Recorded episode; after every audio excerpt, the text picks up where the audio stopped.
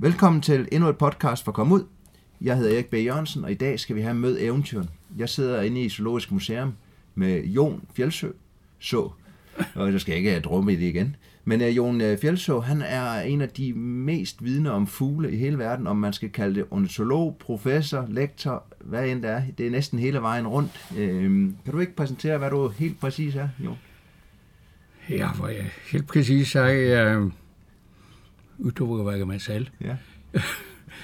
altså, jeg er professor øh, og ansat her på Zoologisk Museum ja. med at have ansvaret for fuglesamlingerne siden 1971. 1971. Så jeg er jo ved at være lidt gammel i, i går her. Egentlig skulle jeg gått på pension Ja. for øh, fem år siden, men det får jeg ikke lov til. Må, må man spørge en mand, hvor gammel han er? Jeg er 75 nu. Og du er stadigvæk gående stærk, kan man sige, ikke? Ja, men altså, øh, det, er, det er spændende at være med i alt det nye, som sker ja. inden for forskningen. Vi har en stor ekstern forskningsbevilgning, og så masse unge mennesker, som øh, Ph.D.-studerende og specialestuderende, som jeg har rundt om mig.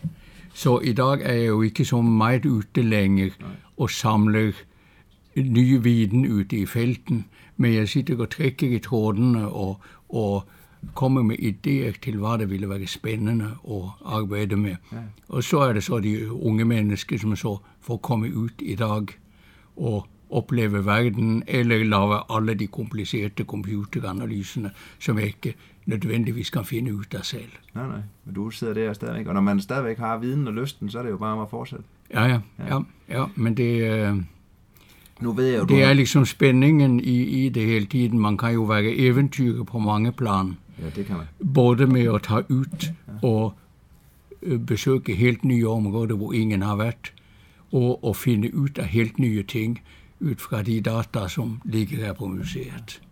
Hvad, hvad, når du siger det her med et eventyr, hvad er et eventyr for dig så? Hvordan har det ændret sig igennem årene også? Det er jo frem for alt det, at man kommer ud på nogle steder, som, hvor man ikke aner, hvad, hvad som kan møde en. Ja. Øh, man kan komme ud for et, i områder, hvor ingen har været tidligere, eller som man bare har hørt om eller læst om i bøger. Man aner ikke, hvad det egentlig indebærer. Og der kan man jo, der må man jo bare så tage alle de udfordringer, som kommer. Det kan både være lokalbefolkninger, som er øh, meget vanskelige. Ja. Altså sådan øh, papuanere, som angriber med spyd. Og, og hvad stiller man op? Ja. Eller når man pludselig får en maskinpistol i maven. Hvad skal man så Det sige? er jo også en del af, af eventyr. eventyret. Ja, bagefter. Ja, bare ja. Eller man pludselig sådan inde i en skov står øh, 3-4 meter fra en elefant. Og skal finde ud, hvad man så laver. Ja, ja. Ja, fantastisk. Om man, om man skal løbe, eller... Eller skal man stå stille? Ja, Den kommer, vi der er nok, jo... øh, Ja, den kommer vi nok også tilbage til. Hvor startede den der eventyrlyst, du har besiddet? Er det dine forældre, der har kastet dig ud i, i fjellene? det må man sige. Altså, vi havde jo en... Som, da jeg var barn, så købte min far op i Nord-Norge en nedlagt fjeldgård. Ja. Sådan en ødegård.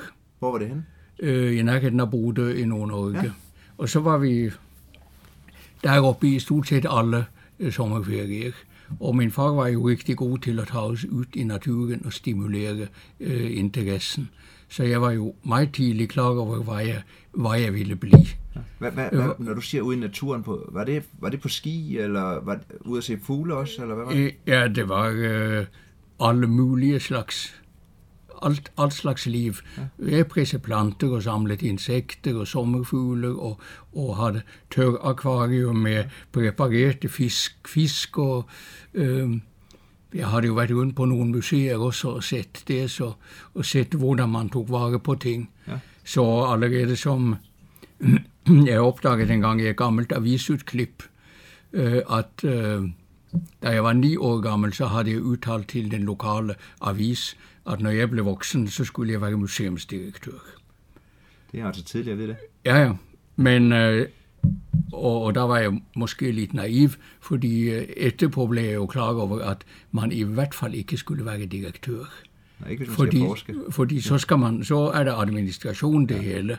Så man skal holde sig opfører sig tilstrækkeligt aparte til, at man aldrig risikerer at blive og få en stilling som direktør. Ja, så bliver man jo forretningsmand i det, ikke? Ja, ja. I stedet ja, for... ja. Så det har jeg jo klart at holde rigtig godt fast i, at jeg hele mit liv har fået lov til at lave, hvad jeg havde lyst ja. til. Hvad så sådan i barndom? Nu sagde du, I var i Bodø, men hvor, hvor voksede du op i Norge? Øh, deroppe i Det Norge. også. Så I tog bare, I boede inde i byen, og så tog ud på fjellet? Så tog vi ud med lokalbåt og så til fods øh, op. Det er stadigvæk utilgængeligt. Altså på den måten, at der er ingen vej frem til der, hvor, hvor sommerhuset er. Ja.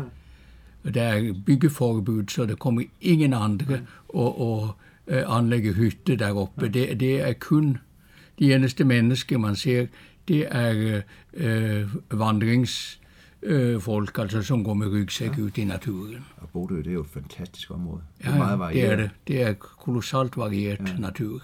Og også bare i Så- havet med valer og alting, Ja. der kom. Så, så øh, der var det jo oplevelser og eventyr at opleve hele tiden. Så opdager man en ny kalkstensgrotte for eksempel, og så skal man ind i den. Og så var det jo etter krigen alle mulige slags øh, bunkere og militæranlæg, Ja. som det var også meget spændende for drenge at udforske. Nogle gange så fandt man jo altså våben og ammunition ja. og sprængstoffer og gamle, en bunke med gamle tyske håndgranater, Ja, som, ikke, som ikke politiet havde fundet. Ja. Og I så ud og kaste med dem også? Ja, det havde vi meget sjov med. Ja. Hvad, hvad, og, og dem, der ikke ved det, der sidder og lytter til det her, altså Norge havde jo 400.000 tyske tropper under 2. verdenskrig, fordi man troede invasionen der, så der var jo massivt med bunker og militæranlæg i Norge. ja, og specielt oppe i Norge, hvor, øh, hvor russerne kom, Ja. kom ind. Det aller nordligste af Norge var jo helt afbrændt. Ja. Altså, øh, alt var jo øh, var evakueret, ja. Tvangsevakueret og nedbrændt. Og, Jeg kan huske, jeg var, da jeg var deroppe og padlede kajak, der var en, der viste mig, den der hytte, det er den eneste tilbage, derfra de brændte det hele af, da de trak sig tilbage. Ja. Så Bodø var jo også, var jo også bombet under krigen, ja. for at stedet skulle være utilgængeligt for engelskmændene. Ja. Hvis de, fordi man jo i 1940 forventede en engelsk landgang deroppe i det nordlige, ja. det nordlige Norge. Øh, og så det var jo kummerlige forhold på mange måter, men, men for, for barn var det på mange måter også, også rigtig skægt, ja. fordi der altså var så meget med sådan der der shantytowns, barakbyer, som voksede op, og, og, og ruiner, som vi kunne lege i. Ja. Ja. Og så en håndgranat til at lege lidt med. Så har man Ja, ja, og så lidt, og, og vi har altså, det, det er jo skrækkeligt at se på dagens ungdom, som jo ikke får lov til nogen som helst. Nej, jeg ser det Øh, vi, gik, vi, gik, vi gik jo altså på skole med, med pistol i lommen. Ja. Og, det, og bare min egen, altså nu er jeg jo ikke så gammel, jeg fik lov til at lege på en gård, ikke? og rende rundt i maskinerne, og jeg var ikke under opsyn. Jeg kastede mig rundt på maskiner og ned i kornsilo, og Ja. hvad man kan finde på. Men, men når du så allerede vidste, du skulle gå den vej, hvad, hvad så med skolen? Hang du så i skolen, og var det? Jo, altså det var jeg jo klar over, at, at man skulle have en uddannelse for at komme nogen vej. Jeg var måske lidt skoletræt øh, hen imod slutten af, af gymnasiet, Ja. men, men øh, så tog jeg så militærtjeneste ja. der, for simpelthen at komme væk. Hvornår startede du? Det, det var i øh, 61. 61, ja. Så, så for sådan få et afbræk. Ja. Og så var jeg liksom skoleparat igen ja. efter det, og begyndte at studere i, i Bergen. Hvad lavede du i militæret? Der var jeg så oppe på den russiske grænse. Ja. Norsk-russiske grænse, det var sådan det frivilligt, at man skulle melde sig der. Ja. Men, øh, men det var jo en, øh, en, en hård tjeneste, som havde sådan status som, som jægerkorps deroppe. Ja. Så man skulle melde sig frivilligt, og så blev det jo så udvalgt naturligvis. Ikke ja. alle, som blev... Og det er noget med, når man meldte sig, så var det også til længere tid, ikke? Ja, det var et halvt år længere. Ja. Så fik man også bedre løn. Man havde 6 kroner om dagen i løn. Og det, men som jeg forstår det, ikke, så, så havde I en grunduddannelse, ikke? Og så blev man sendt ud til grænsen i et halvt år. Ja. Og det, er Ja. noget- det er noget med det som udstationering. Man kommer ikke i- hjem, eller hvordan? Nej, nej, nej, det var det ikke tale om. Stort set var det heller ingen, var det heller ingen øh, permission eller noget sådan. Man er bare derude. Ja, man er bare derude og går patrulje og ute i, øh, i ødemarken, hvor, Og det er nede langs, som jeg husker, det er jo Jakobsel, og så har man det her lille tange nede, hvis folk kan forestille sig kortet, hvor Norge har grænse til Rusland. Ja. Og Den er ikke så lang, den strækning. Jeg var en hundegård nogen og 90 kilometer. Og så er der jo, jeg mødte dem også derude, og så er der jo ekstra antal stationer, så går man patrulje og holder øje med russerne, og Ja. Uofficielt går lidt ind i Rusland og kigger, hvis man har brug for det. Ja, fordi jeg var jo, jeg kunne jo så tegne, Ja. og det var forbudt at fotografere ved grænsen. Ah, og på hver side? Det var ja, for på begge ja. sider. Så øh, norsk etterretningstjeneste kunne jo ikke fotografere nogen ting. Men jeg kunne øh, have den rimelig fotografisk hukommelse og kunne tegne det, jeg så. Ja. Og, og øh, da chefen opdaget det, så blev jeg jo meget hurtigt sendt på, på hemmelige opdrag rundt omkring. Så derfor var jeg rundt, cirkulerede jeg rundt på hele grænsen. Ja. Så når jeg kom til en ny grænsestation, så sagde jeg jo bare til chefen, at jeg kommer jo med et papir og sagde, at jeg skal være her i to uger, og du har ikke lov til at spørge, hvad jeg laver. Du skulle bare selv gå ud, det du vil, Ja. og tegne. og- Og, jeg gik jo altså på grænsepatrulje med hageljevær i stedet for maskinpistol. Ja. Og, og, og jagtet og fisket, og det var jo fantastisk spændende, fordi det var jo virkelig ødemark. Ja. Man er langt væk fra alt muligt. Det sydligste der i Pasvik, det er jo, der bor jo ikke, er jo ikke nogen civilbefolkning heller i området. Så det var en dejlig tid. Ja, ja, det var Og du fik også tegnet lidt. frit vild, vildmarksliv, ja. Vi sidder her ved siden af dine tegninger også.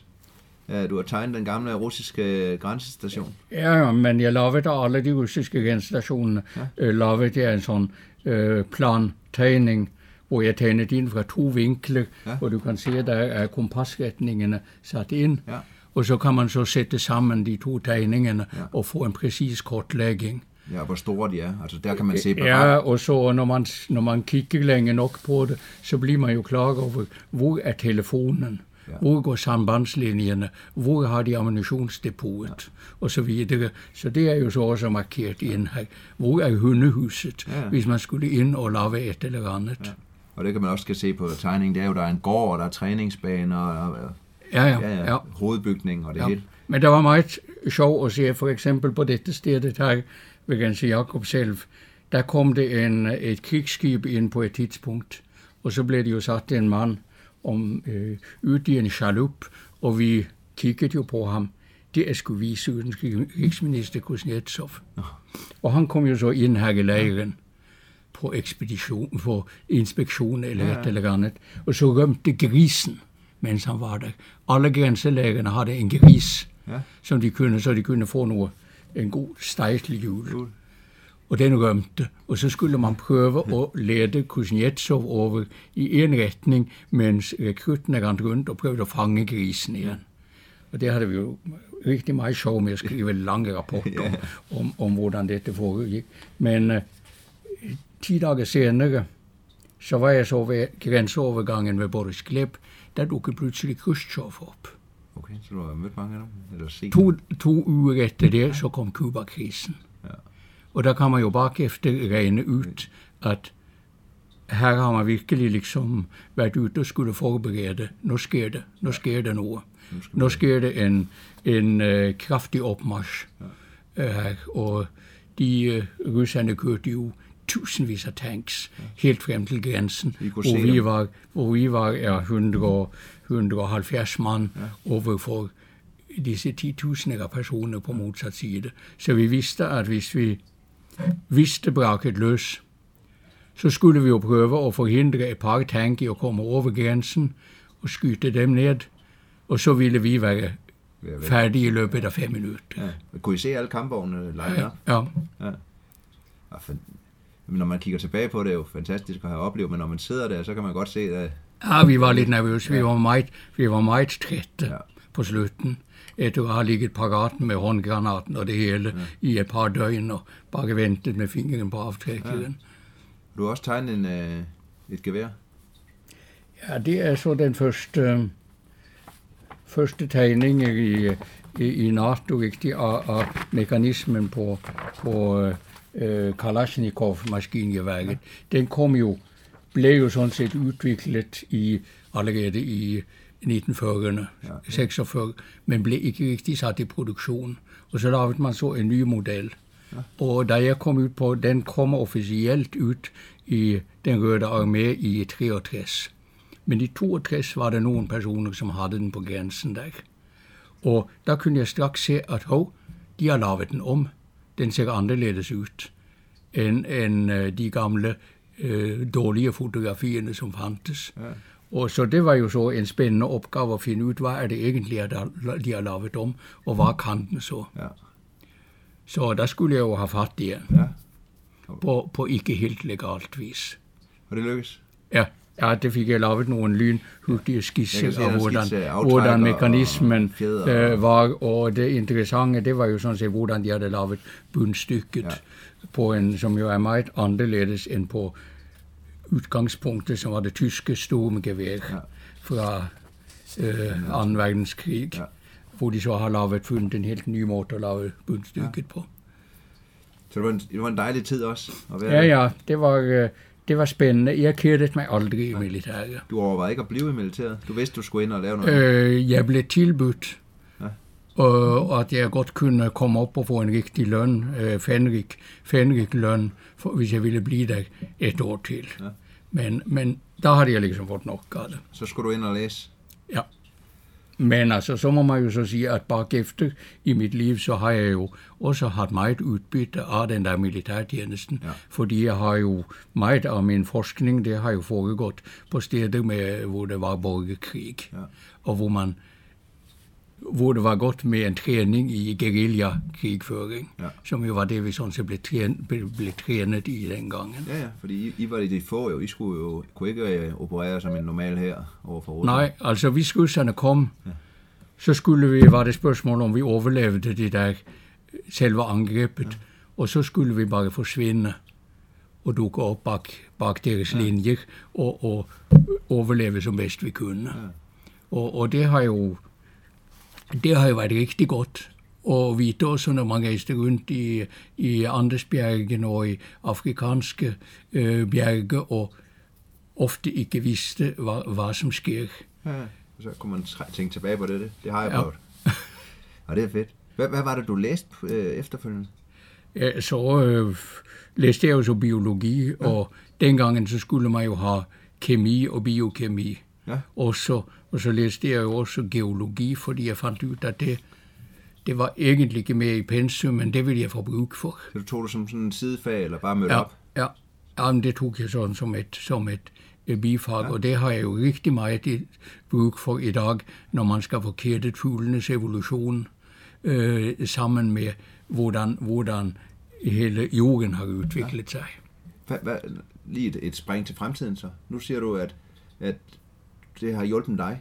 Hvad, har man så lavet om på uddannelsen i dag? Har man geologi? Nei, nei, det har man ikke. Og det har man ikke lært en skid af? Nei. Nå. Men øh, ok, innenfor vårt museum, altså Statens naturhistoriske museum, der har man jo også geologer som man kan spørre. Ja. Men, men altså, jeg har jo en god fordel med at, med at jeg leste faget en gang. Ja, men også Og derfor kan jeg jo også, når jeg er ute i naturen, iaktta på en annen måte. Så jeg kan se at ok, der har vi en endemorene, så der har gått en, en gletsjer ned her. Og landskapet har sett sånn og sånn ut, og, og jeg finner fossiler, og jeg kan tolke på dem, og, og få en forståelse av hvordan hele landskapet har utviklet seg i de områdene jeg har vært. Ja. Spændende. Så læste du. Hvornår, hvornår var du færdig med det? Det var så i 70. Okay. Og så var du så Så, direkte øh, hertil? Så hadde jeg sånn sett to, to stillinger som jeg søkte på i Trondheim i Norge og, og her. Jeg ble bedt om å søke på stillingen her, og så fikk jeg så den her. Og, og så kom jeg direkte inn i en fast livstidsstilling Ja. her. Sånn var det jo den gangen. Ja. Eh, man, man gikk rett inn i ja, spesialeksamen. Det het jo den gangen embetseksamen. Ja. Fordi så fikk man embetet bakefter. Ah. I, I dag er det, jo, er det jo, hvis man skal bli forsker, en, en, en meget mer komplisert eh, karriere. Ja. Eh, konkurranse om karrieren. Altså at man skal ha en ph.d., en egentlig forskerutdannelse, oven i grunnutdannelsen. Og så skal man rundt som postdoc og skifte miljøer og utenlands i noen år og sånn, så man er jo 40 år gammel innen man kan drømme om en fast stilling Ja. Inden for forskning i dag. Ja, og hvis man så ikke ovenikøbet skal søge penge til sin egen forskning resten Ja, af sin tid. Men det, det skal man jo så også i dag. Ja.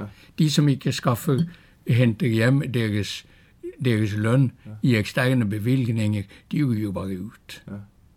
Det er en helt anden. Øh, og det var jo ganske anderledes, men jeg har jo så også blitt Jeg har jo stort sett også fått lov til å lage presis hva jeg har lyst hele tiden, fordi jeg hele tiden kunne levere noen resultater og skaffe penger. Jeg kunne skaffe penger til det. Ellers så kommer man jo ikke så langt. Nej, det kommer man ikke. Så får Selv om man hadde en, selv om man hadde en fast stilling, så ville man jo under nåværende forhold ryge ut. Men øh, Men, men også, ellers så sad du nok heller ikke her som 75-årig, hvis du ikke havde leveret en masse. Ja, ja, nei, det er nettopp det. Det er nettopp det. Altså, man, man har en veldig stor frihet øh, her ved, som universitetsansatt forsker, men, men øh, det stiller jo også noen krav. Ja. Man er nødt til å komme med noen spennende resultater hele tiden. Ja. Og ellers så, øh, det, sådan er det jo alle steder, kan man Ja, sige, ja. heldigvis. ja. Men, men da du så kom her i 71 og havde den her drøm, og sagde, nu skulle du bare det her, var det, hvordan følte du starten? Var det, var det ligesom du havde drømt om? Jo, altså, jeg, man kan sige, jeg var lidt bundet af, at jeg havde kone og barn på det tidspunktet. Og, og det krævede jo også, at jeg, jeg måtte holde lidt tilbage med, med rejseaktiviteterne. Jeg havde jo altså under mit speciale studium, der var, var arbejdet jeg mest i Island. Ja.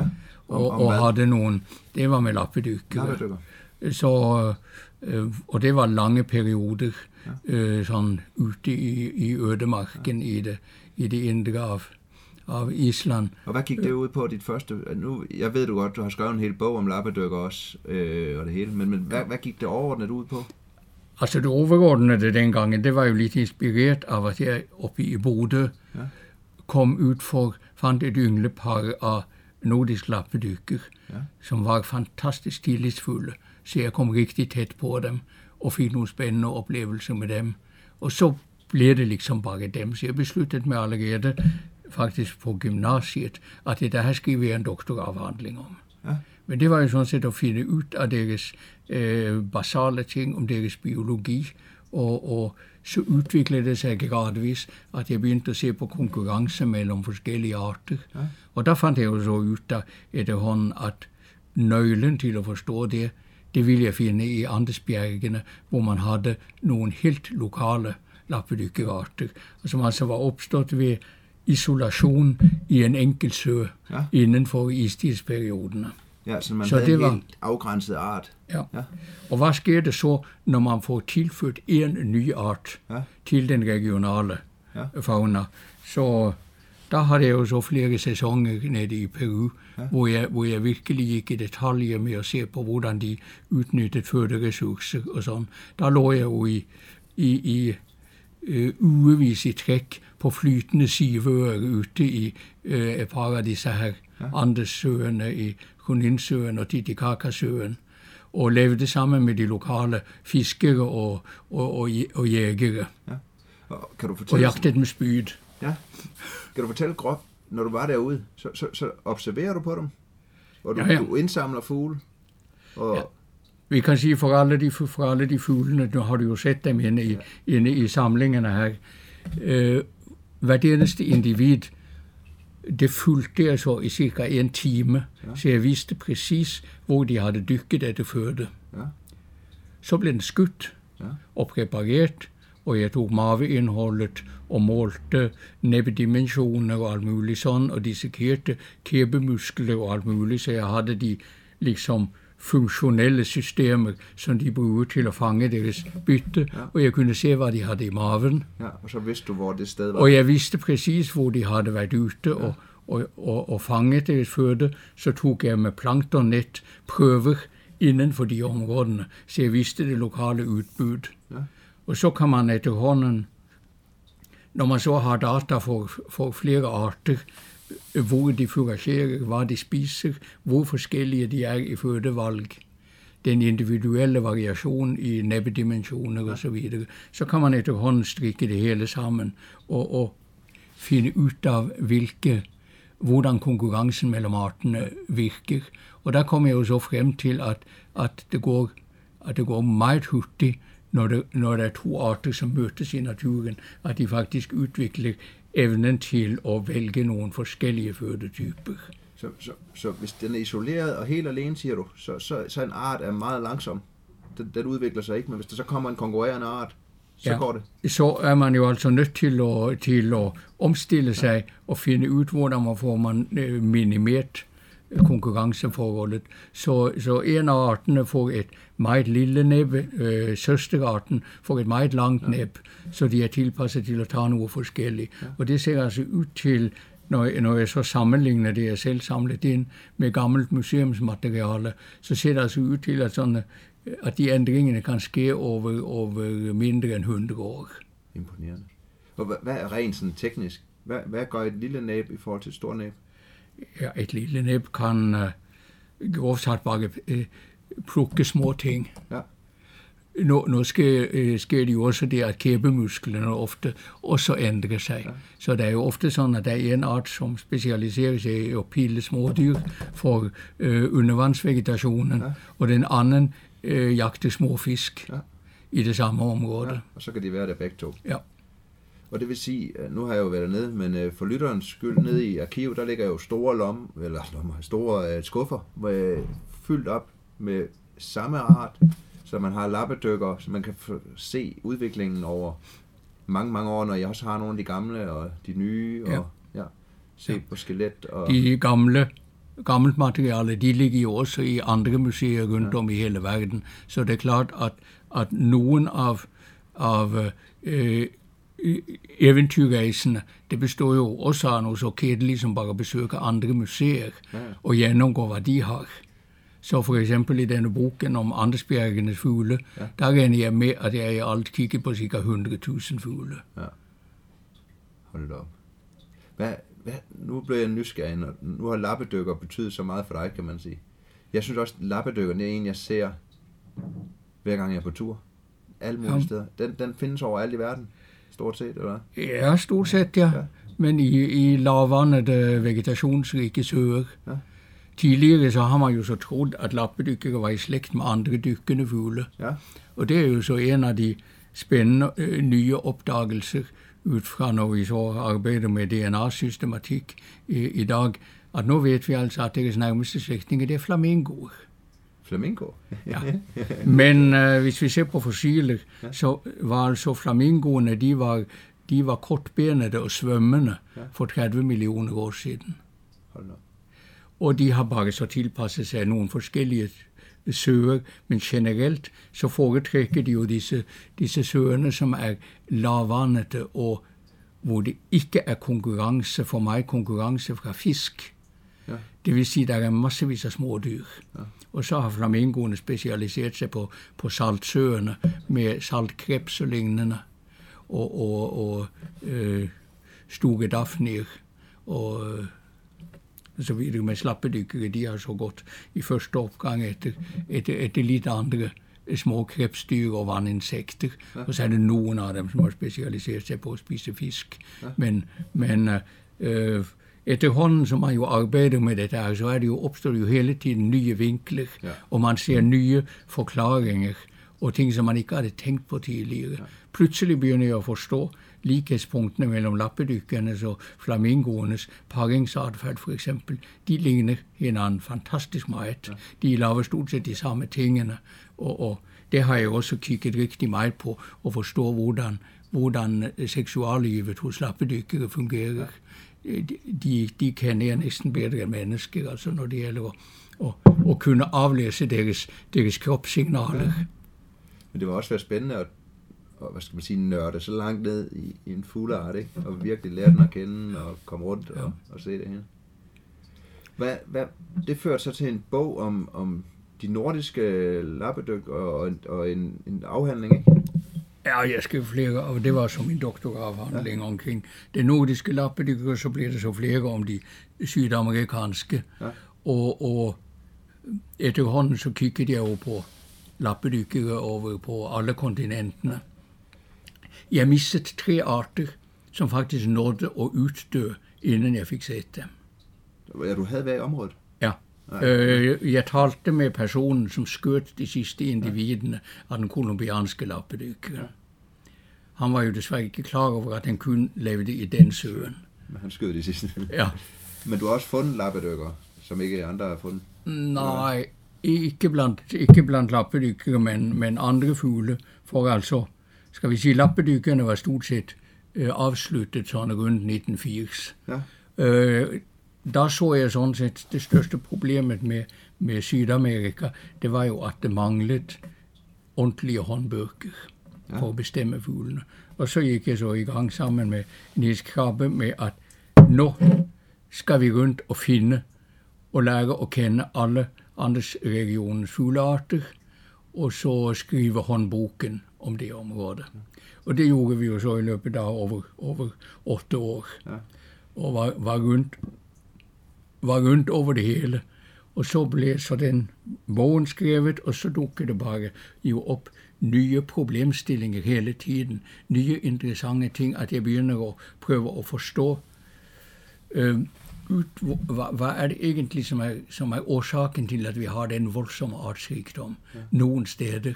Øh, hvorfor er det for eksempel i Cusco-området i, i Centralperu massevis af arter, som kun findes der? Og der spiller det jo så ind, at jeg efterhånden begynder at se, hvordan interaktionen mellem, mellem øh, vejrfænomener og topografien. Og jeg kan se, at, at kold luft og tågedannelse, det samles nogle bestemte steder inde i bjergene. Og så får man nogle stabile områder, som vil have et stabilt klima gjennom, uanset hvordan det globale klima ændrer sig. Og det er der artene bliver hængende. Ja. Og det gjorde jo så, at jeg var nødt til at tage ind til nogle af de områdene, hvor ingen havde været før, for at finde ud, at hvordan ser det egentlig ud der. Ja. Og det var jo en tid, hvor, hvor for eksempel amerikanske biologer, de turde overhovedet ikke rejse i Peru ja. i, i 80'erne, på grund af øh, guerilla-virksomheden øh, der. Øh, men jeg skulle bare ind. Ja, nu var du i gang med din bog. Ja, ja, og, ja den, bogen var sådan set afsluttet. Ja. Men nu skulle jeg i gang med det næste skridt, ja. og jeg skulle bare ind på de der stederne og finde ud, hvad jeg fandt i de lommene, hvor jeg rent ud. Det må være et eller andet inde i de og de bestemte bjergdalene. Og de lommer, dem, dem, dem fandt I ved at kigge på kort, og hvordan du kunne se geologi og alt muligt andet? Ja, ja. ja så regnede jeg så ud, at det måtte være nogen, nogen, no, nogen områder, som man sådan set ikke havde haft kigget på tidligere. For at forstå det rigtigt, det, det, grund til, at du er interesseret i de områder, der er sådan helt stabile, det er, at der regner man med, at arterne har været i, i mange, mange tusind millioner, eller millioner Mange år. millioner ja, år. Ja.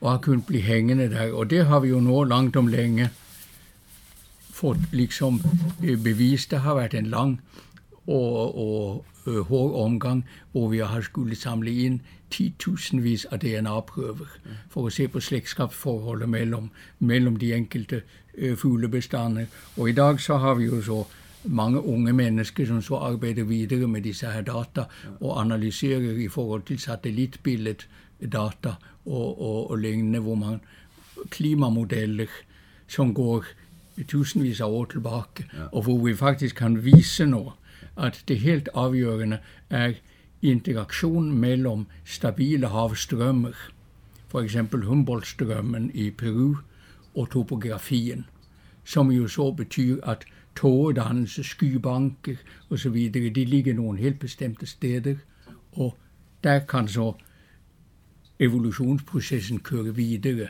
ja. uanset hvordan verdensklimaet øh, svinger op og ned. Så man får sånne, man får sånne tidslommer, hvor gamle arter blir hængende, og gradvis udvikler sig til at blive noget nyt. Ja. Det, det var jo ligesom at, altså, så, jeg ved ikke, hvordan man skal sammenligne, men det er ligesom at finde en skat jo. Altså, ja, ja, men det, det er det. Og der er sådan idéer, som har ligget i bakhovedet i lang tid, og så er det fantastisk i dag, at, at så får vi endelig lavet de statistiske analyser, som viser, at ja, der har vi den bedste, den bedste forklaring, det er stabilitet, stabiliteten i havstrømmene. Ja. Og så hvordan de interagerer med bjergområdene. Og så er det en anden interessant, helt ny opdagelse. Øh, bjergkæder, de opstår jo gerne ved, at de geologiske plater, de flytter på sig. Ja. Og så dykker de oceaniske plater ind under kontinentet, og så får vi vulkanisme, og så bobler det op en masse fra dybt nede i jordens kappe. Øh, og det er bjergarter som indeholder masser av magnesium og kobolt og alle mulige ret mer eller mindre giftige mineraler. Og det har plantene meget svært ved at klare. Det er meget svært for dem ved at få fat i nitrogen og, og, og fosfor. Og så begynder vegetationen at udvikle sig på en ny måte. Og så er det pludselig nogle helt anderledes konkurrenceforhold. Det forplanter sig altså gennem fødekjedene. Så artsfabrikkene, der hvor liksom verdens diversitet av, av, av nye arter ligger, det er simpelthen der hvor vi har bjergkjeder som ligger nær en stabil havstrøm, og hvor vi har en mosaikk av sjeldne jordarter som kommer opp med vulkanismen fra jordens indre. Og der er det at øh, de, de nye oppfinnelser innenfor dyre- og planteriket skjer. Simpelthen ved at hele fødekjeden laves om i, i de områdene. Og så er det stabilt, som gjør at artene blir hengende der. Fantastisk. Ja. Og, og det er jo en kæmpe opdagelse at gøre, at man lige pludselig kan sætte nu og så sige, jamen, hvor ja. kan vi finde nogle nye områder, der, der har det og det? Ja. Og altså for 20 år siden, da ville man overhovedet ikke kunne lave dette her. Fordi nå hænger det jo, nå er det jo så uh, big, da, big data ja. og computerteknologi, som gør, at vi kan lave de analyserne, som viser, at det her er den bedste forklaring. Ja. Hvordan, hvis vi spoler lidt tilbage, da du rejste til Peru der som yngre og skulle ud i, i de her sivsøer og ligge og alt sådan noget der, hvordan foregik det sådan friluftagtigt? Altså, var det en stor rygsæk på med telt og var, havlgevær i hånden? Det var 35 øh, 40 kilo på ryggen, ja. og så op i bjergene, og så ellers så, i starten havde vi jo heller ikke så mye penge, så det blev med at blaffe med lastbil og alt muligt af lokale transporter, og der mødte man jo som oftest også mange interessante mennesker, som man kan diskutere, hvordan verden hænger sammen med. Og så bliver man også klar over, at oh, han ved siden af mig, han er faktisk, han er faktisk den lokale guerilla-leder. Og så tager man en lille ideologisk snak med ham, og så får man så vite, at det er helt i orden, at du laver, at du kommer her. Og, og, men altså, man, det var jo sådan mange ting, man må improvisere sig frem til, til efterhånden, som man, som man kommer frem. Men, men i mange bjergområder, så var det jo simpelthen bare rygsækken på. Og så går 2000 meter op fra dalbunden og op i bjergområdet. Og så har lejet rigtig længe et område? Ja. Så det var det gode gamle, som du kendte fra Norge, op med teltet, ja, ja. ud med fiskestangen. Ja, ja. Og, så det var et dejligt frit liv også? Ja, altså jeg har, jeg har ikke været meget for den der, som de, de fleste tropebiologer, de, de går jo til en biologisk feltstation, ja. og så er de der i et par måneder. Jeg har som oftest haft en lejr i to dage på et sted. Ja. Og så har jeg fundet ud af, hvad som er der. Og så går jeg videre til det næste. Ja. Så jeg, jeg kommer rigtig meget rundt på nye steder.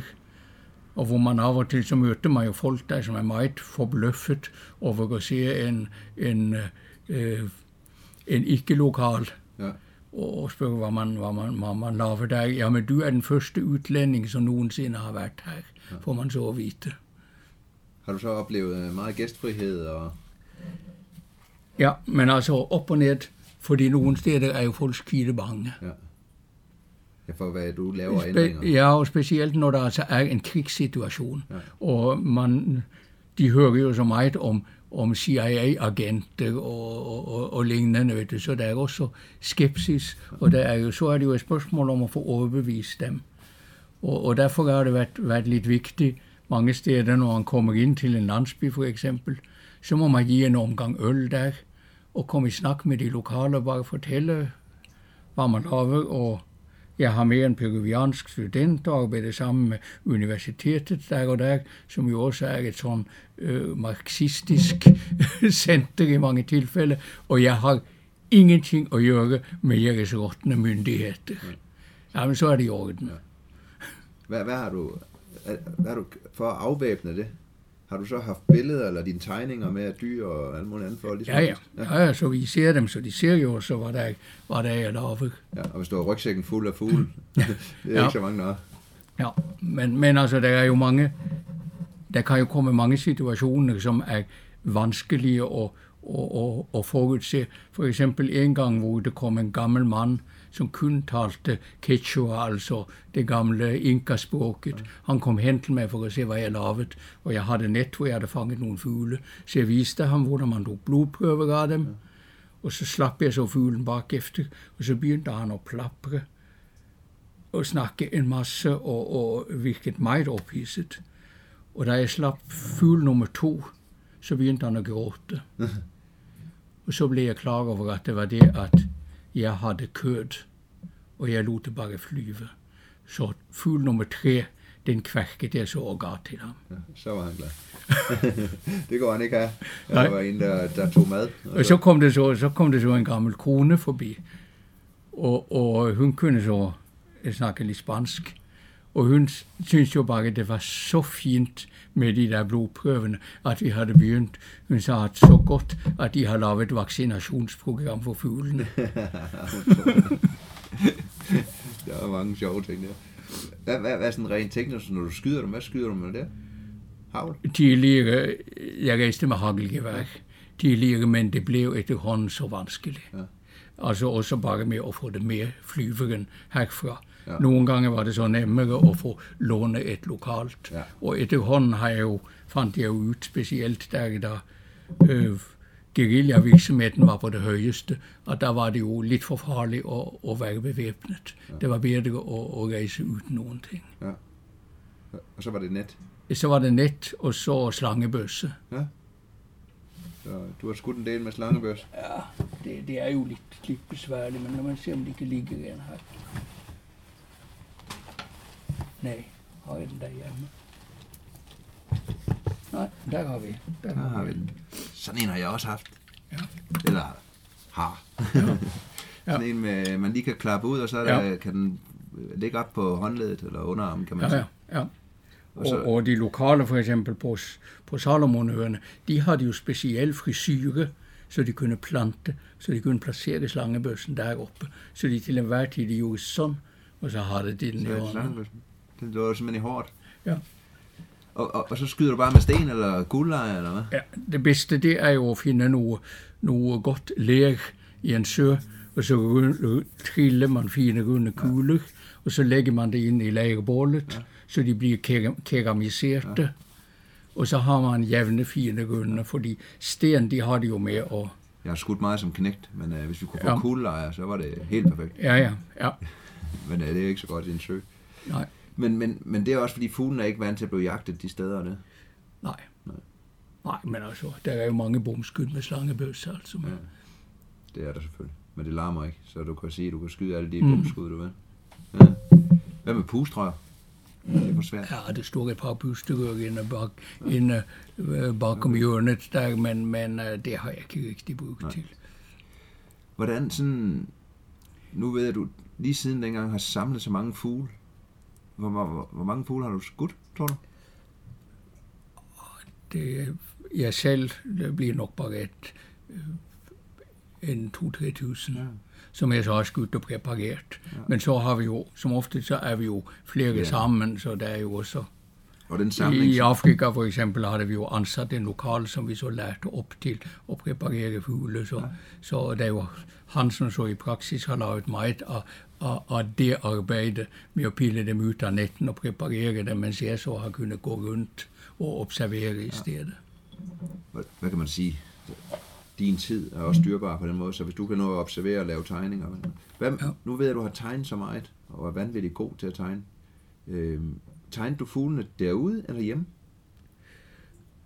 Øh, både og overalt. Altså jeg ute i felten, så øh, tidligere fotograferede jeg meget. Ja. med sådan en stor telelinse. Men øh, så blev jeg jo klar over efterhånden, at man kan ikke lave det hele. Nej. Så jeg, jeg valgte det fra, Ja. og så har jeg skisset. Ja. Der er nogle gange, jeg simpelthen bare har haft feltrunder, som kun har gået ud på at lave, for at lave gode skisser af så mange fugle som muligt. Og så har jeg så herhjemme, så har jeg så fugleskinnene. I hånden. Jeg har skisser av hvordan de opptrer i naturen, hvilke stillinger og positurer de sitter i, og så holder jeg så fugleskinnet i hånden, Ja. så jeg kan få alle detaljerne der. Hvad, du, du er jo ikke uddannet tegner på nogen måde. Du, du har bare altid haft nemt ved det. Ja, Ja. det, det har jeg jo liksom trænet med i fra jeg var, fra jeg var lille. Ja. Så mine, mine forældre tog vare på mine, mine tegninger og klæbet dem ind i, i bøger, så jeg har sådan udviklingsserie fra jeg var to og et halvt år gammel. Det er meget sjovt.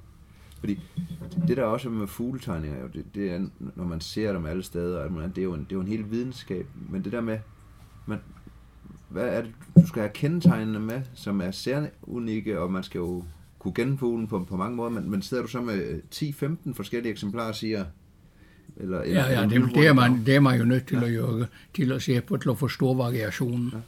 Fordi det er jo, det mellem dem også det med stillingerne og sådan, positurerne. Øh, hver, eneste, hver eneste fugleart har jo sin egen karakter.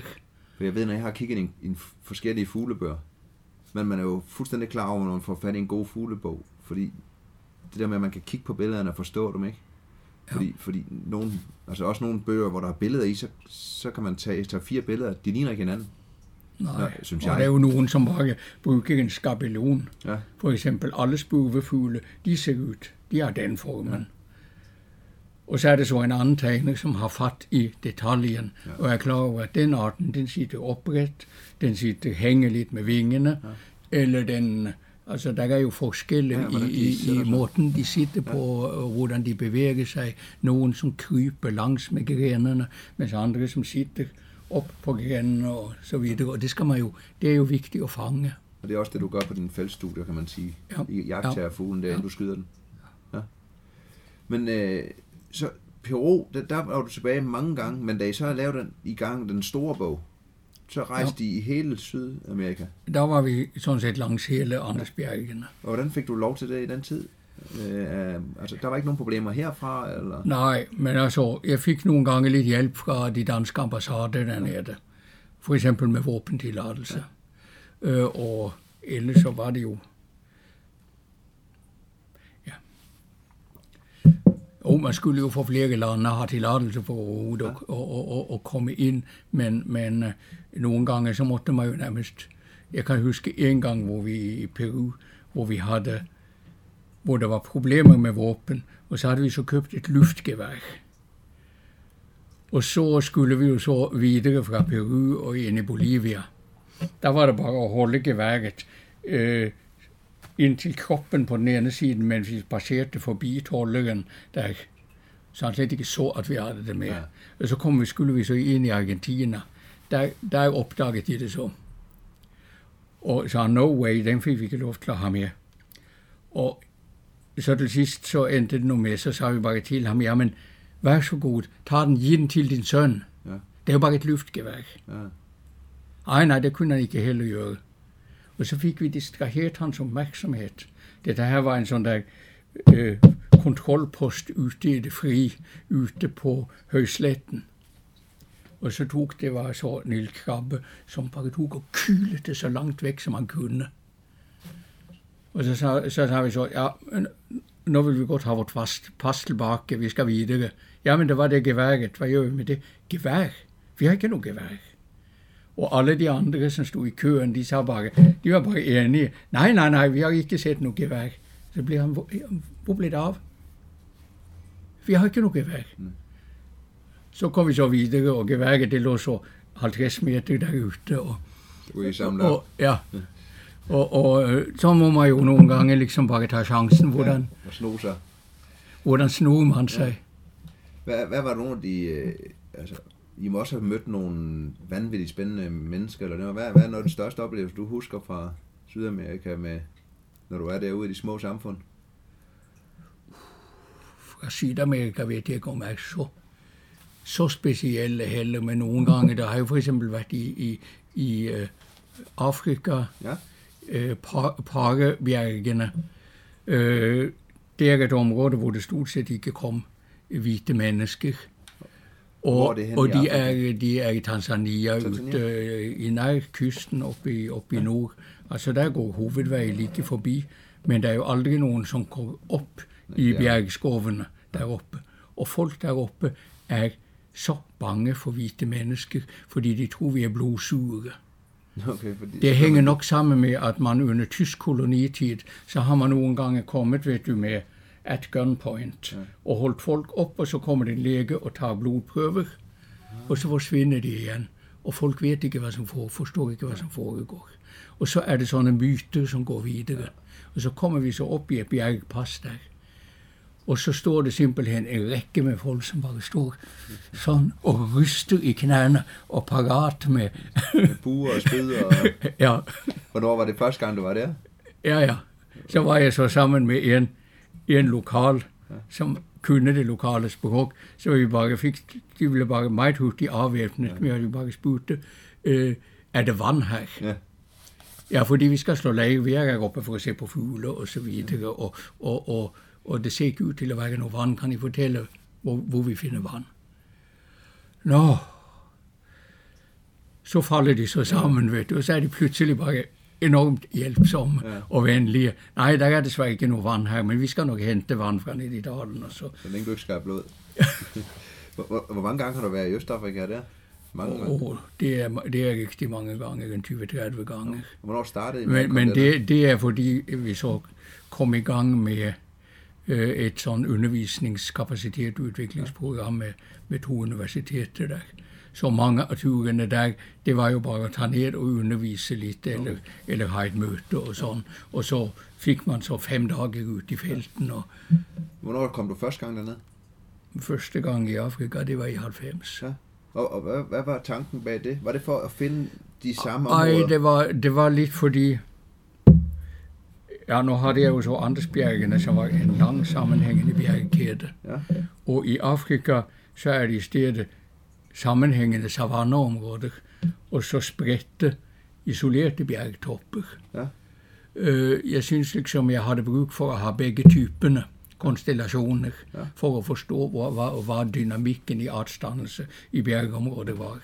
Og også fordi det var stabilt klima der. Der var det også stabilt klima. Men det blev jo sådan først klar over efterhånden, at vi havde det samme. Ja. Og det vidste du ikke, da du tog... Nej, Nej. ikke rigtigt. Men altså nu har jeg jo så kommet til, nu har jeg så efterhånden været så mange steder, at vi så, at vi så til sidst, så laver vi så bare en analyse for hele verden. Ja. Og kan vise, at der er et, et gennemgående mønster over det hele. Så da du kom til Tanzania der, var- det, var det området specifikt, eller var det igen, du gik efter nogle bestemte fugle? Ej, vi kan sige, det, det hænger nok lidt sammen også med, med, hvordan man får finansieret tingene. Fordi i Sydamerika var jeg jo sådan set en, en ensom ulv på den måten, at der var ingen af mine kolleger, som var interesseret. Nej. Og så kan man ikke få en større øh, forskningsbevilgning, uden at man er et, et, et team. Okay. Så jeg lavede lidt i Sydamerika sammen med botanikerne i Aarhus, Ja. som, som specialiserede sig på Sydamerika. Men for ligesom at få mere nogle kolleger her, så fandt jeg ud, at okay, så prøver vi som Afrika, hvor vi så fik en Danida-bevilgning. Ja. Og de vil naturligvis ikke betale for, for at rende rundt og kigge på fugle, men de vil betale for forskningsbistand, altså kapacitetsudvikling til ja. universitetene dernede. Så det er det, bevilgningen går ud på. Og hjælpe Men så kan man så, ja, Ja. så kan man så, så man kan man så få liksom en kombination mellem en Danida-bevilgning, som giver et par årlige rejser dernede, og nogle sådan grundudgifter, og en forskningsrådsbevilgning, som giver nogle andre elementer. Ja. Og så, så kan man få lavet det program. Men det er vel også et godt program i den her scene, at I får forskning, I finder ud af noget, men man kan hjælpe deres universitetsmiljø op og lære, hvad, hvad er forskning, hvad er grundforskning, hvad er Ja. alt det der. Så hvor grund i det der, det var jo simpelthen at få studenterne der ud i felten. De bliver nødt til at være med os. De vil jo helst bare sidde ved skrivebord, når de først er kommet fra landsbyerne Ja. og ind til hovedstaden. Men de skal ud og være isoleret ute i, øh, ute i skoven, så længe at de til sidst godt kan lide det. Og man også forestiller det der med, at, at nu har de endelig fået et prestigefyldt job, og så skal de derud og Ja, ja, det. ja. Men de kan vel godt lide det, når de kommer derud, kan de? Ja, ja, men det, det, det bliver de jo bidt af, men der er jo mange af dem, som jo er hundeangst for at være ude i en skov. Ja. Specielt hvis der er en skov, som, øh, hvor det stadigvæk er en masse vilde dyr, hvor man risikerer pludselig at møde en bøffel ind i skoven, ja. eller, eller man får nogle sådan close-up møder med elefanter ja. i skoven. Det er jo, det er jo ikke, ikke helt ufarligt. Nu skal vi have den historie, du sagde i starten. Ja, det er det, jeg har fundet ud som øh, en af de grundlæggende ting, man kan gøre med elefanter, det er jo bare at stå stille og roligt og begynde at knække kvister og lade som om man selv foragerer. Ja. Men man kan også begynde at synge ganske stille og roligt. En elefant kommer skærende. Og så står bare elefanten der og vifter lidt med ørerne og hvad helvede foregår det her. Ja. Og så løber den. Og så løber den. Men hvis man selv løber, Ja, så løber den næste ja, Ja. Jamen, den har jeg faktisk prøvet den der et, øh, et par gange. Nej, men, men netop Og og, så? og, bare blive stående stille og rolig og synge. Jamen, det er jo imponerende med dyr, ikke? Og, og, og det gælder jo næsten med alle dyr, også bjørner og det der med, man, altså, Ja. hvis man ikke udviser ro, Ja, så, øh, Ja. så har de overtaget. Så kommer de. ja. Men der kom du bare gående i skoven, så stod der... Øh, Pludselig, jamen det er jo sådan, som sker, ved du, en sådan skov med store træstamme, Ja. ja. så pludselig så står man bare, åh oh, helvede, den er tæt på. står der var en elefant der efter med ørerne. Hvad med bøflerne? Ja, det aggressivt. har jeg jo også mødt nogle gange. Det farligste, det er jo egentlig flodhest. Ja. Ja. Flodheste, som er på land. Og, og det har jeg været ute for, og, og sådan direkte angreb. Ja, om dagen? Ja, ja. Hvor, hvor der var en flodhest, som stod nede i en meget lille, øh, lille vandløb. Så den vel egentlig, altså så den ikke har kunnet dykke Ja. ned. Og der måtte jeg bare give tegn til de, som kommer bak. Hippo, hippo, stop, stop, stop, los. Jeg tror ikke, den angreb. Den angriber, fik jeg sagt. Og så pludselig så kom den bare sådan, vum. Og det var sådan brink ned til det der var en løbet, ned til siden der, hvor det gik sådan to-tre meter lodret brink. Og jeg kastede mig bare ud der, fordi jeg tænkte, at nu er flodhesten oppe af, af, af åen. Så nu springer jeg ud i den. Og så blev jeg så fanget i, i benet af noget sådan slyngplantevæsen. Og så hang jeg så etter et ben med hovedet ned over vandoverflaten, mens flodhesten suste forbi deroppe. Den sprang simpelthen ud over i vandet. Eh, Nej, den bare sprang forbi langs stien. Okay. De to andre, de løb op i nogle buskage, så klarte det også, altså. Men det, det er jo alligevel nogle sekunder, vet du, hvor man er... Ups, det var tæt på endnu en gang. Og så hænger du med hovedet ned til krokodillerne. Ja. Så kom de andre og fiskede op. Ah, jeg klarte, du klarer godt. op selv. Men øh, flodhest, det er ikke... Øh, det er ikke de mest hyggelige. Jeg har ikke mødt dem selv. Jeg Nej, men altså, man bliver jo klippet i to Ja. ja. halvdele, hvis de først får fat i Ja. Og- Og de har et godt temperament. Ja, ja det, er, det er sådan lidt Hells Angels temperament på dem. Nu er min biologi og, og stedkundskab ikke så god, men i Østafrika, i de bjerge, der er der ikke øh, gorillaer eller andre Nej. Det er uh, gorillaer til Centralafrika. Ja. Altså øh, Virunga-bjergen og der på grænsen til øh, det østlige Kongo. Ja. Så de kommer ikke i det område der. Nej, også chimpanser kommer et lille stykke ind i, Ja. ja. i, i øh, Tanzania. Men, øh, men øh, de der Uzungwa-bjergene i Tanzania, hvor vi har tilbragt mest tid, det er det næstbedste sted i Afrika for, for apearter, for primater. Ja. Altså når det gælder, hvor mange arter, forskellige arter der er. Så, så I møder en del der. Ja. Så det må jo være... Men, men det er jo så de mindre, Ja. men ikke de store. Men, men jeg har jo været ute i felten sammen med både gorillaer og chimpanser. Ja. Chimpanserne kan jo også være ret uhyggelige, fordi de er simpelthen så aggressive. Ja. Og de er også flok. Ja, ja. og det er, øh, det er ganske vildt nogle gange at være inde i flokkene, når, når alfahannerne begynder at skabe sig. Men de kan også kaste med sten og sådan noget. Ja, ja, de kan alt muligt jo. Ryste træer for at få andre aper til at falde ned, og, og blive, de spiser jo andre aper. Men gorillaerne er jo generelt bare Ja. enormt fredelige. Indtil det går. Ja, ja, Ja. indtil de er, indtil de er bange. Altså hvis man bare tager det helt roligt og lader være at se dem ind i øjnene og sitte og kigge ned i jorden lidt underdanig, så... Hvad, hvad er igennem alt det her projekt, hvad, hvad, hvad er det, du nyder allermest? Er det, er det det resultat, du får ud af forskningen, eller er det det at være i naturen, eller er det en, en kombination af det? Det, det er jo begge dele, både alle de umiddelbare oplevelserne. Ja. Øh, men, men de fortsætter jo så bare gifte, ja. når man kommer hjem og faktisk opdager nye ting, ja. når man sitter og analyserer data. Man får nogle idéer øh, ud i felten til, hvordan verden hænger sammen. Men man, man kan først vise det, når man har lavet en masse statistik, ja. øh, statistik derhjemme. Ja.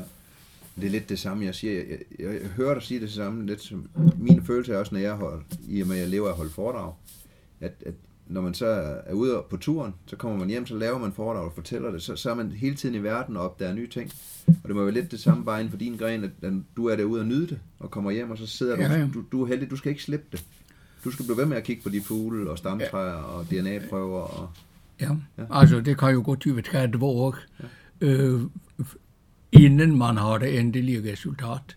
Det var en af mine øh, tidligere student Carsten Rabeck, som nu sitter over i, på Naboinstituttet her, og er, og, og er min, min chef, forskningsgruppeleder. Han sa til mig, den gangen han studerte, at, at jo, det kan godt hende, du har ret, men det der vil du aldrig kunne bevise. Og nu i dag har vi så kunnet bevise det i fællesskab. Ja. Men, men det er igen skift spor jo.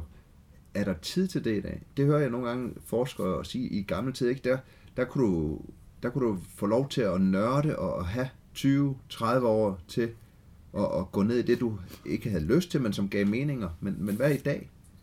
Får nye tid det, til? Det, det er jo meget besvær, besværligt med øh, alt det byråkrati, ja. man får, og, og skemavælde og så videre, og administrations. Øh, men det gode for mig nu, det er, at efter at jeg bliver 70 år, så er jeg bare ansat kun til at lave forskning. Ja.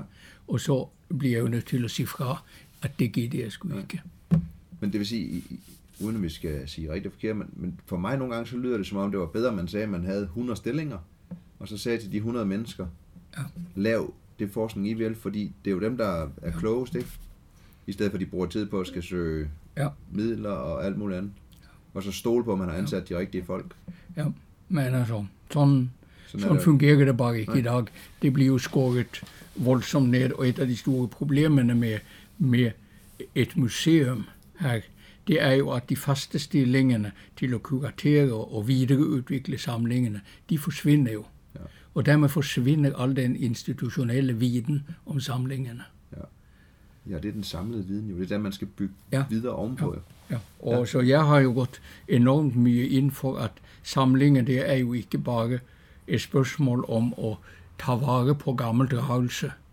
Men, men det er jo at tænke over, hvad vil forskningen have brug for fremover, og hvad, hvad skal vi satse på?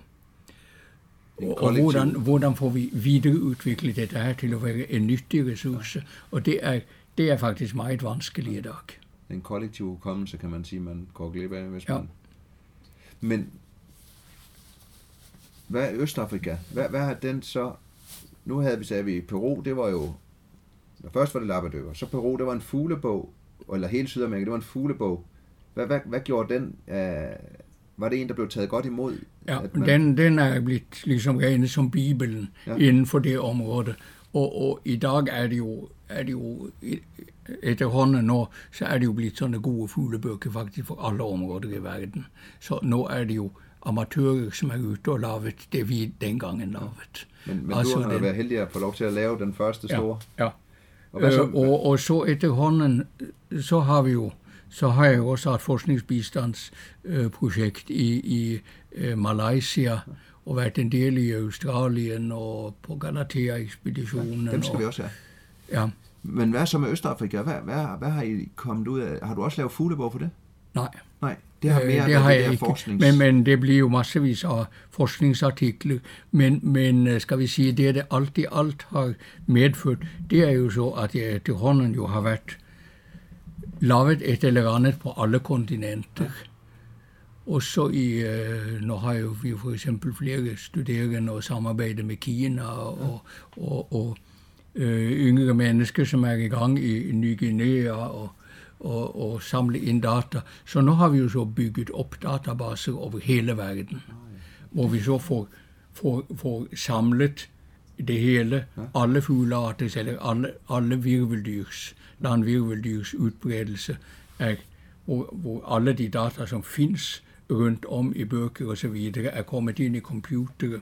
Ja. Og så sitter vi jo så og analyserer på, på at forstå de helt overordnede processer.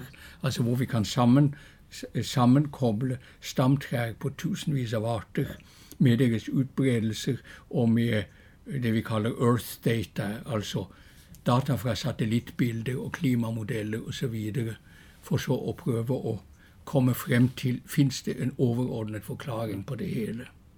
Det var jo vanvittigt spændende. Ja. Så, så det skifter spor hele Ja. tiden og bliver nogle, skal vi sige, mere og mere øh, universelle spørgsmål, vi, vi stiller. Findes det en samlet forklaring? Ja. Altså øh, alt, altings oprindelse. Så du er gået fra arter til at forstå den hele stamtræ? Ja, ja. Hvad, hvad nu, du sagde lige Australien. Der har jeg noteret, at du var i Australien i- fra 79 af. Ej, det var i 79, hvor jeg kiggede på lappedykkere der, Ja. og så har jeg været nogle, kortere ture senere. Men vi har temmelig mye samarbejde med dem, men mest fordi vi, vi skal have, øh, vi skal have DNA-prøver fra det, fra det område, som er sangfuglenes øh, oprindelsessted. Det er Australien. Ja. Ja. Altså spuvefugle i det hele tatt, som er ca. 6000 arter, har formentlig opstått helt tidlig i tertiærtiden omkring Antarktis. Ja. Så der er det så noen grupper som har bredt seg opp gjennom Sydamerika, Ja. og andre Australien, øh, New Zealand, Var det derfor, som jo så hang sammen med Antarktis Ja. øh, den gangen. Og det er derfor? Ja. Så det kommer Antarktis hang sammen med Australien videre til New Zealand? Ja, som, og så var det et stort havområde opp til, opp til Asien. Ja. Og først for sånn en 40 millioner år siden, så begynner Australien å bevege seg nordover. Ja. Og så skubber den til Stillehavsplaten, så det oppstår lange rekker av vulkanøer der ute, som så i dag er blitt pakket sammen inne i Indonesien og Filippinene. Og det gør så, fuglene kan hoppe videre. Så har de kunnet hoppe videre. Ja. Og det har vi jo så arbeidet med å forstå hele den dynamikken. Og det er derfor, du starter i Australien, og så siger du Malaysia. Er det også for i den vandring? Der får vi også noen et, et skritt på veien der. Ja. Men det har i første omgang så altså vært for å lære de fuglene å kjenne. For, forstå deres livshistorier og sånn litt bedre. Og så har vi så så er det jo efterhånden så kan det jo ikke nytte at vi selv skal reise rundt og samle prøver av, av det hele. Men så etablerer vi noen kontakter, og så får vi prøver der nede fra. Vi har et, vi har et meget fint samarbeid nesten overalt i verden. Du kan se, her har jeg, her har jeg liggende noen fugleskeletter nå. Ja, er og de kommer fra, de, de kommer fra bjergområdene i det sydvestlige Kina. Så, så i dag foregår det på den måde. I har, som jeg forstår det, verdens næststørste DNA-samling af fugle øh, her, og så er der en i USA også. Ja, det er flere i Ja. USA. Men, men så, hvis du har brug for en fugl i Kina eller noget, så skriver du bare til dem, og så får man DNA. Ja. Så i dag så er Ja. det mere med at få det puslespil til at hænge sammen, med at få Ja. så mange DNA-prøver ind som muligt. Ja. Kineserne har litt svært ved å eksportere materiale, men da får de lov til å sekventere DNA-et, og så sender vi det. Så får vi det jo bare som bokstaver på, over øh, computeren. Og, og, og har, du har stedet samarbejde med kinesiske universiteter i dag, eller? Ja, ja. Ja. ja. Men det er, jo, øh, det er jo riktig fint nå at, at, at Biologisk institutt her de er jo blitt hovedsamarbeidspartner med verdens største genteknologiske institutt som ligger i Kina. Ja.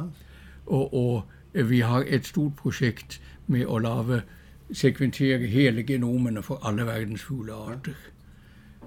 Men, Hvor men, det i første omgang var kineserne som betalte for det hele. Og, og, og de har jo så utstasjonert eh, mange forskere her i København. Så der er et rigtig godt samarbejde. Ja, ja.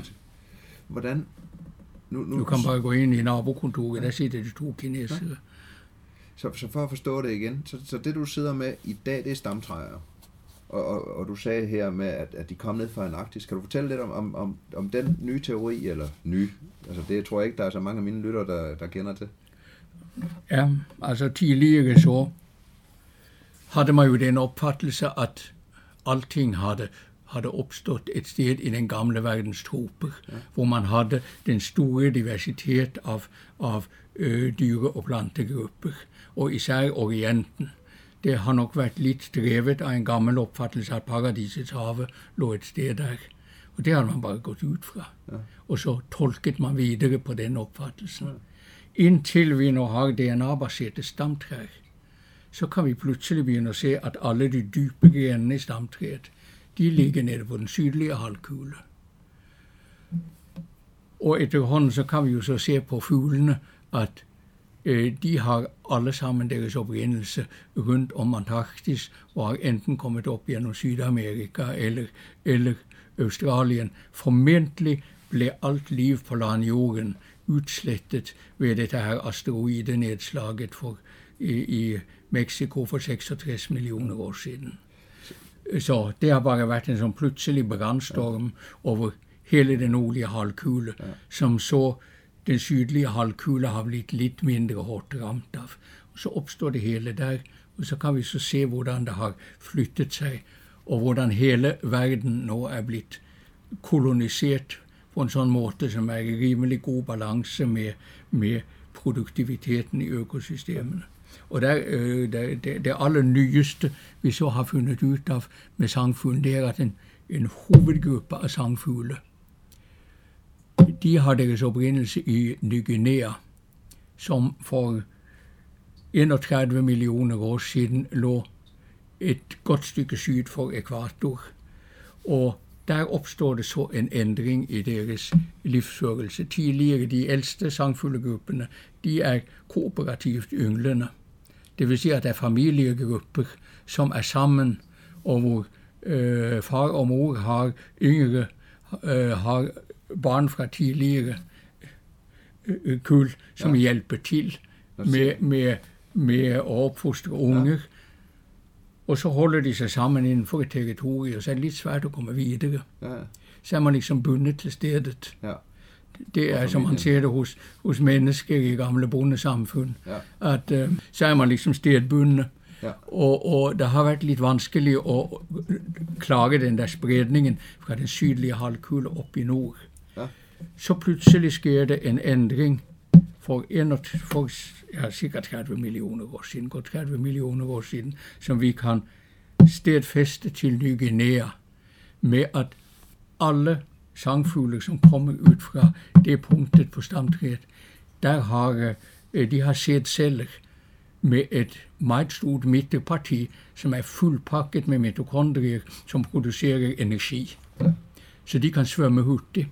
Så vi har haft sperm competition, sædcellekonkurrence, fordi hundene har gått over til en ny livsførsel, hvor de godt nok vælger, når de skal yngle, så vælger de en social partner, som kan forsvare territoriet, men så fiser de øvrige rundt og er promiskuøse og bliver og opsøger paringer overalt rundt omkring. Ja, så de får parret med fem, seks forskellige hanner? Ja, ja.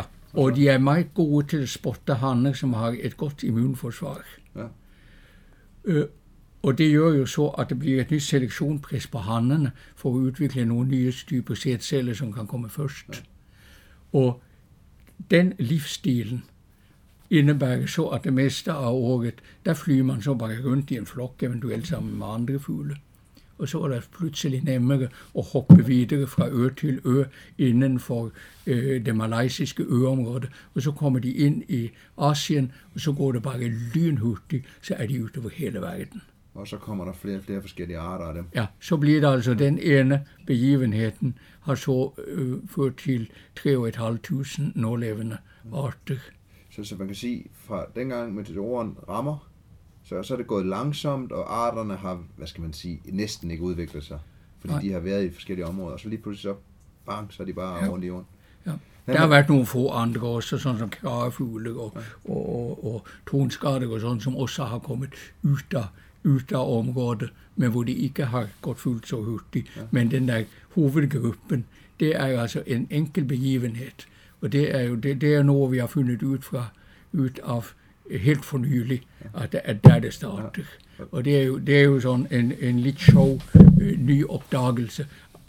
Og pludselig så er det en masse ting, som falder på plads, og vi kan se, at evolutionen og artsdannelsen, den går bare dobbelt så hurtigt fra det punktet af. Hvordan, når, når I nu får, laver sådan en opdagelse, er det, er det nemt at få anerkendelse for, eller er folk skeptiske og sådan, ah, eller?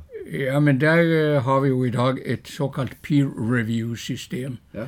Altså kollegagranskning, at når man sender det ind til et tidsskrift, det der her bliver noget nok vi nok, som kommer til at gå til et af toptidsskriftene. Ja.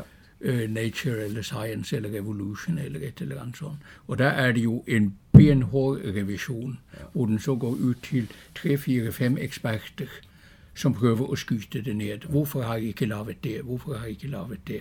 Og er de, nu, er de nu helt sikre på, at det der er rigtigt? Så derfor er det jo mange sådanne opdagelser, som er et år undervejs ja. i, i, med, med, at få, med revision. Så, så jeres revision skal først til at i gang nu? Ja. ja. ja. Men det er jo endnu et, en flot opdagelse for din og jeres kollegaers side her. Ja, ja. ja. Er, det, er, det, er det her på stedet, eller er det også i samarbejde Det er i samarbejde med Universitetet i Oslo. Det er Oslo, ja. Så ja. det er et skandinavisk projekt. Ja. ja. Fantastisk. Og du også vist ja. mig stamtræet, hvor man bare kan se det. Det er jo fantastisk. ja. ja. Hvad, Men, øh, ja. Hvad så i dag? Men så, så skal jeg måske føje til, så, at så er jeg jo ved at skrive en, sammen med flere andre også, en, en stor bog, som fortæller hele historien om, om, om øh, de 6.000 sangfugle og hvordan de har erobret hele deres verdens eh, erobring. Og i en bok, den skal ikke øh, revideres på den samme måde. Der kan man skrive, hvad pokker man vil. Så der kan man godt fabulere omkring det. Ja. Og, og så må jo folk så take it or, så bliver det sådan, take it or leave it. Ja. Men, men øh, vi går jo så ind for naturligvis, at alle de vigtige tingene, de skal først ud i en artikel. Ja, fordi det er faglige ting, kan man ja. sige. Og så kan man komme ud til ja. masserne. Eller så, kan man, så kan man komme bredt ud med, med at fortælle, med den mere fortællende form. Ja. Med at prøve at trække alle trådene sammen til en samlet teori hvordan nu, det jeg lærte som barn, da der rammer den her øh, meteoritsten, udsletter dinosaurusen, så siger man jo, at fuglene stammer fra dinosaurusen. Er det en drejning, eller... Ja, men altså fuglene er en gruppe inden for dinosaurerne. Ja. Øh, dinosaurerne går jo sådan en 230 millioner år tilbage i tiden, og det er jo mange grener. Ja. Og det er alle de store dinosaurerne, de ryger. Ja. Og det der er tilbage, krokodiller, hajer, Ja, og... øh, krokodiller er jo så ikke dinosaurer. Nej. Men, men, men øh, altså fuglen er faktisk den eneste dinosaurgruppe, som overlever. Men der var jo mange andre fuglegrupper i kridttiden.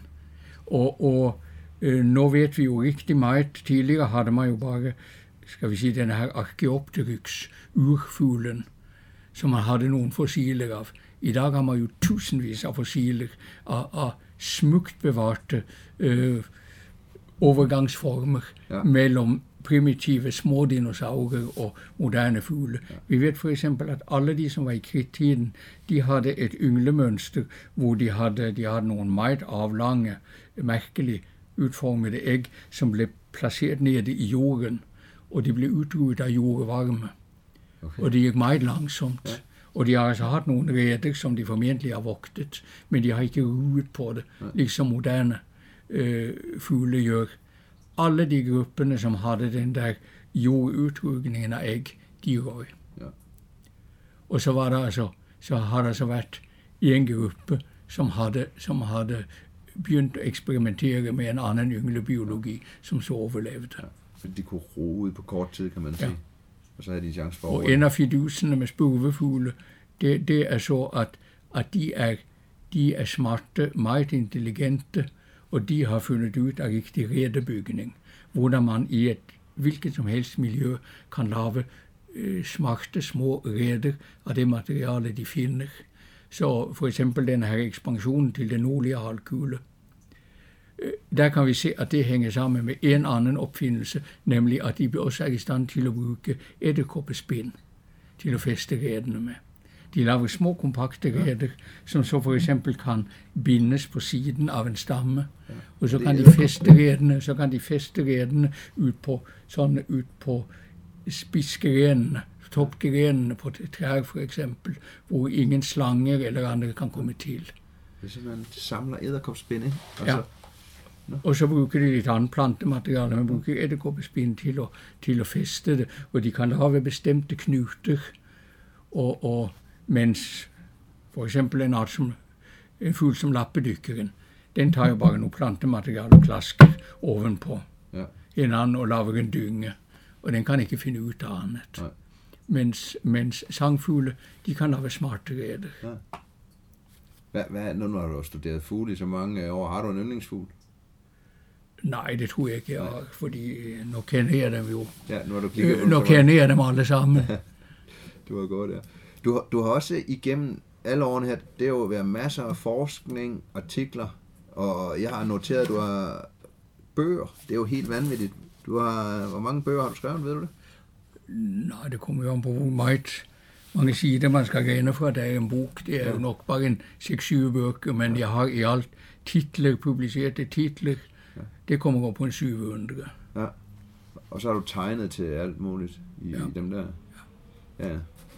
Så, så, så der er selvfølgelig de videnskabelige artikler, som, som fylder en stor del, og så har du de her, en række, altså almene bøger. Der er jo, der er jo mye, øh, skal vi sige, pop, og, og tidligere var det jo tilbage i 70'erne for eksempel, der fortalte jo vores forskningsminister, det var Rit Bjerregaard den gangen, at nu skulle vi skrive for folket. Og så var det jo mye sånn mer populærvidenskapelig ja. og didaktisk materiale til, til, eh, til skoleundervisningen i, i naturfag. Og så kom vi jo så back til Hordager og skjøt det hele ned, og nå skulle det være natur og miljø, og eh, de unge skulle ikke vite noen ting om, om, om, om, om biologi. Hvad, øh, Galatea 3, siger du? Den var du også med på?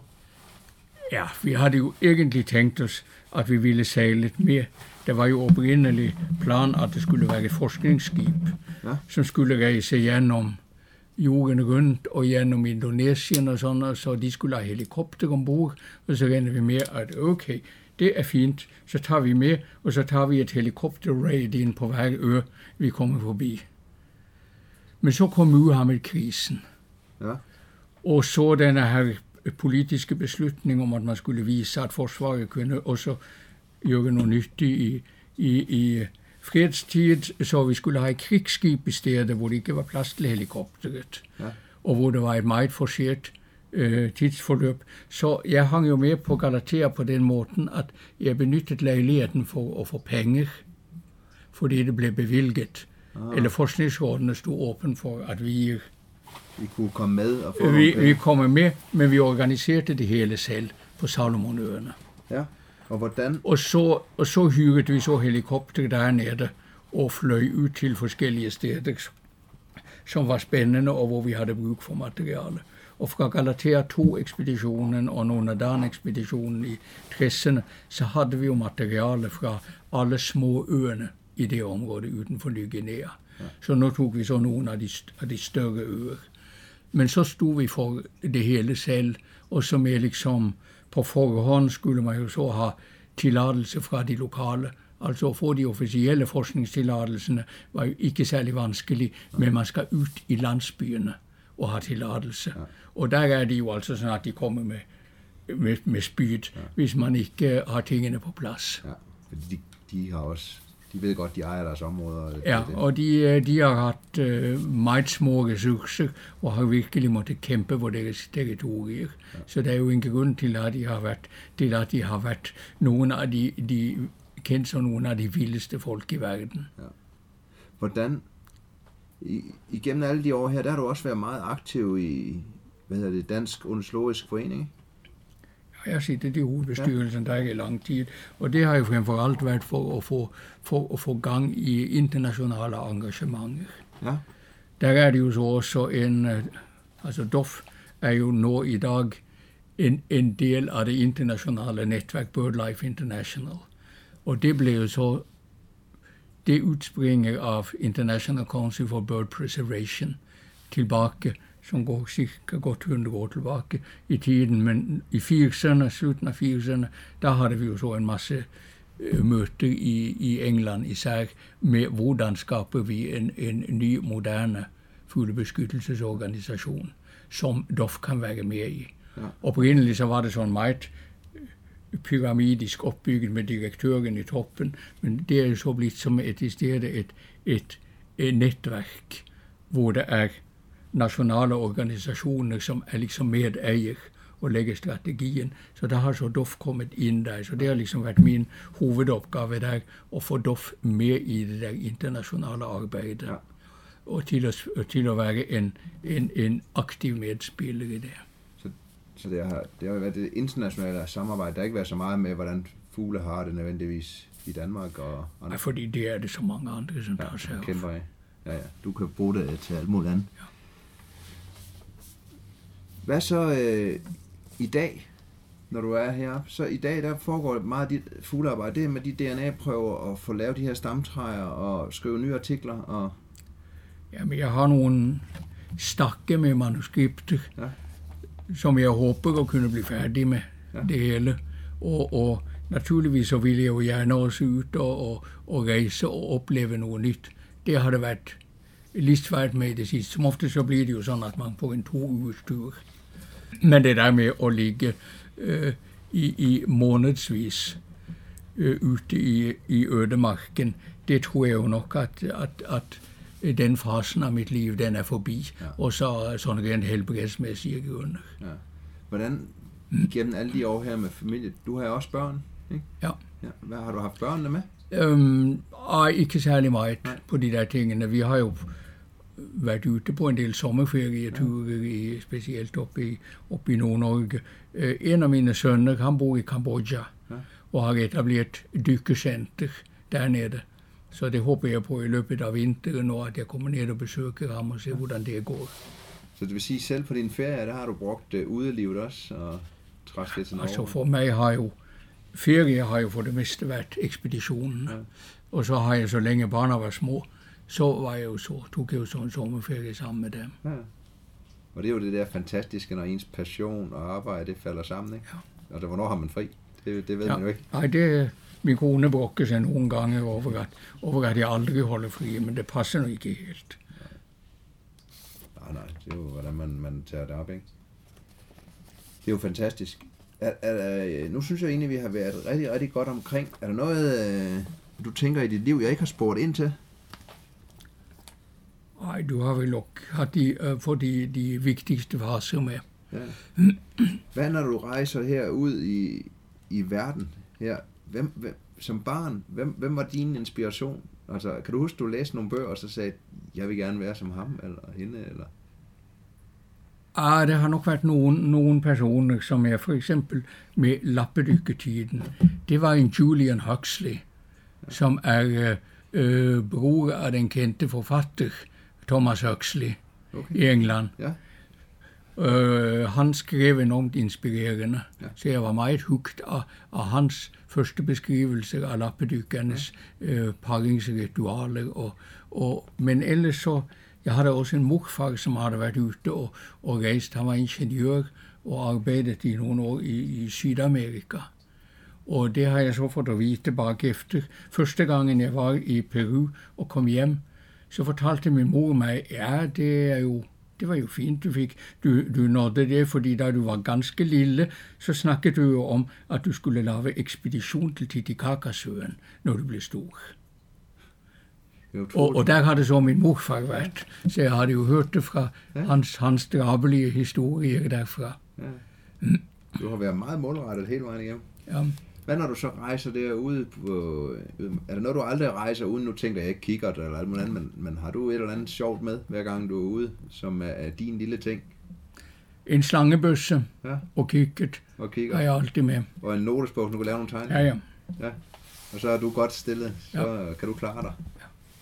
Fantastisk. Hvad, hvad, nu, nu har du jo, som sagt, du har sagt, du har mødt gallerier, og du har mødt forskere, og du skulle håndtere politiske systemer. Når, når du møder folk, eller når du kommer ud, har du et skjult trick, du altid bruger for at afvæbne situationerne, eller komme ind for folk, eller? Ej, jeg ved ikke om jeg... Det er jo nok mest et spørgsmål om at, at aflæse situationen ja. og finde ud af, hvordan takler jeg det her. Fordi den ene dagen, så skal man omgås med nogle embedsmænd højt oppe i, kontor eller på en ambassade, og næste dag så er det nogle øh, ængstelige bønder, som ikke ved, hvad jeg egentlig er ute på, og, og det må man jo lidt tage på gefyl efter, efterhånden. Har, har det egentlig uh, hjulpet dig? Du har, du har jo et stort, flot skæg og har haft i mange år. Ja, det, det, det kan vi sige, at det, har, det, det er en strategisk overvejelse. Ja. Da jeg begyndte i, uh, i Afrika, så var det jo en gammel Afrikafarer, som sagde til, at jeg skulle, at jeg skulle nok lade mit skæg blive lidt længere. Fordi det vækker respekt derude. Og det, det er det ikke tvivl om, at det gør. Så bliver man sådan taget imod enten med, at de, de siger fader, fader, og tror, at jeg er en præst. Og, og det kan jeg godt. Det kan jeg godt klare, den der rollen som, som, som pater. Ja. eller jeg må være en af de vise gamle mænd i min landsby. Ja. Så det, men hvorfor ikke tage de med? Ja, men det er en, så husker de mig igen fra gang til gang, og så bliver jeg inviteret ind, du må komme og snakke med landsbyformanden. Ja. Som det ellers kan være vanskeligt at få fat i. Ja. Og så løber de afsted og finder ham ute. For. Hm, fantastisk. Her til slut, hvis jeg skulle tage en snak med en anden øh, om eventyr, eller passion, eller et eller andet, har du et øh, forslag på den navn der? Ja, men lad os nu bare gå over til derover, hvor jeg har, hvor jeg har øh, adresselisten. Ja, det får jeg bare. Kan du sige navnet? Ja, Nils Krabbe. Nils Krabbe, ja. Og Axel Poulsen. Axel, Axel. Dahlberg Poulsen. Og Niels Krabbe, ham har du rejst med. Det var ja. ham, du nævnte tidligere. Ja, ja. Og Axel, han har hvad? Uh, han er botaniker. Han er botaniker. Og jeg har uh, været mye sammen med ham både i, på Borneo og, og, og på Salomonøerne. Han er uh, ansat i Liverpool, men han er i Danmark af og til. Fantastisk. Så vil jeg sige tusind tak, for at du vil fortælle din uh, historie. Det har været super inspirerende. Og til jer, der lytter med derude, så håber jeg, at I har været lige så inspireret som mig, og kan se, at passion det kan føre mange steder hen. Og indtil vi lyttes ved igen, så synes jeg, du skulle finde en øh, fuglebog og se, hvad Jon har, Fjeldsø har tegnet og lavet derude, og så høres vi ved en anden gang. Hej.